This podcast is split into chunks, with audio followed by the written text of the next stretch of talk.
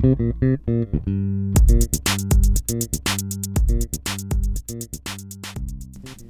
much of your career is running to stay in the same spot? Written by Scott Young, February 2018. In Lewis Carroll's novella, Through the Looking Glass, there's a quirky little dialogue between Alice and the Red Queen. Well, in our country, said Alice, still panting a little, you generally get somewhere else if you run very fast for a long time, as we've been doing.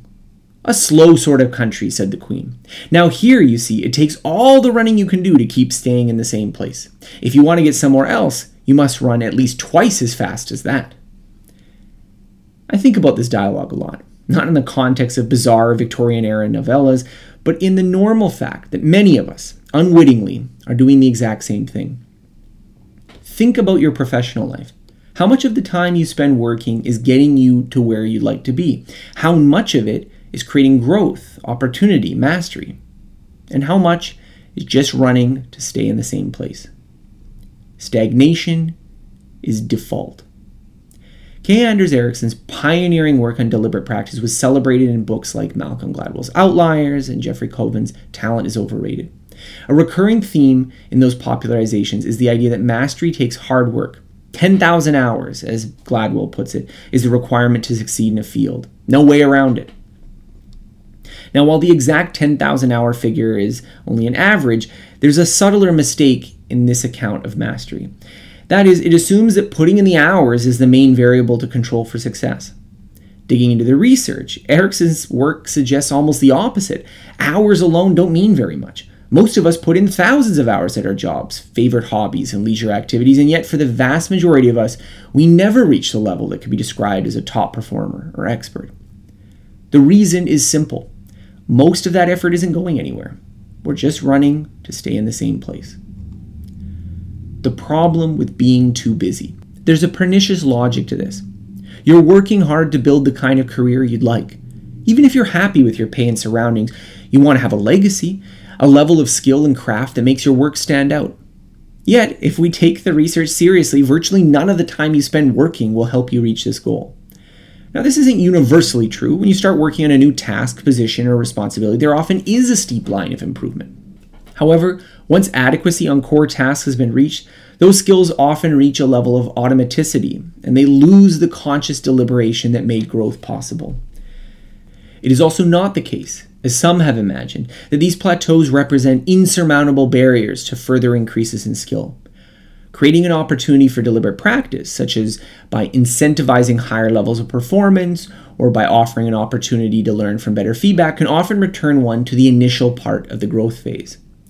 Interestingly, there's a lot of research about typists, for instance, that have been typing for many, many years, and they have a fixed level of words per minute give them a pay incentive to increase their performance, and all of a sudden they start learning again, which shows that by having incentives, you can get out of these plateaus, but getting out of the plateau won't just happen automatically.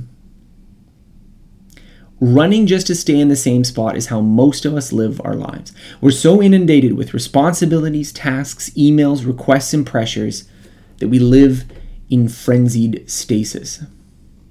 Moving forward. Moving forward is difficult. Getting better at what you do is against your natural urge to transform adequate skills into solidified habits.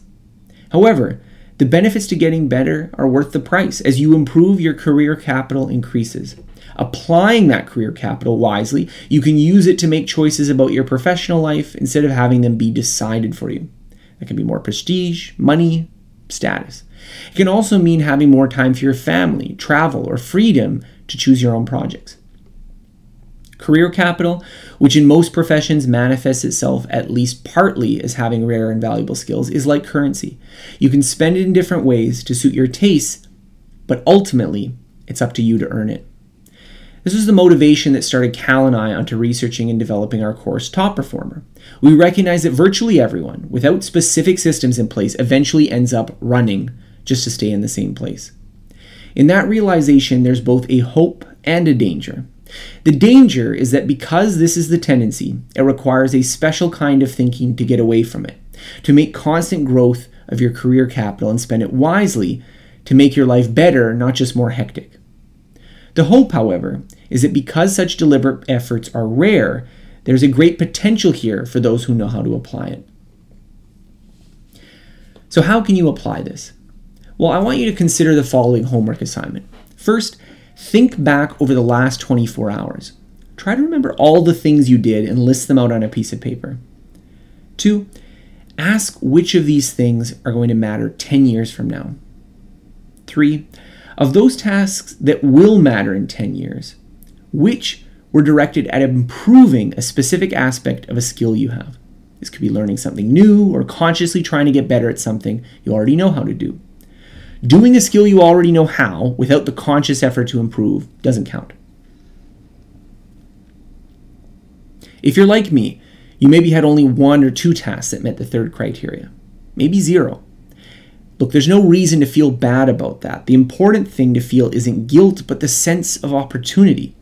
If you could shift even an hour or two of your day onto deliberate practice of a skill that will matter 10 years from now, you can make dramatic changes to your professional life. The challenge, of course, is how to do this. Slipping back to simply doing the work instead of getting better at it is so easy, and often the immediate pressures of daily life make it hard to get through the day, never mind focusing on improvement. Now, the efforts that you make may start small, but over the time it can become larger as you have more flexibility from the career capital it provides. Now, if you're interested in this topic, I highly recommend checking out my course that I teach with Cal Newport, Top Performer. You can go to www www.top-performer-course.com and we'll let you know as soon as we have new sessions. Thanks for listening to this episode. More episodes like this can be found by searching for Scott H. Young Podcast on Apple Podcasts, Google Podcasts, Spotify, SoundCloud, Stitcher, Overcast, and most other podcasting apps available on your smartphone. If you've enjoyed this episode, please consider rating my show as it helps other people find out about it. More of my work can be found on my website, scotthyoung.com. Thank you.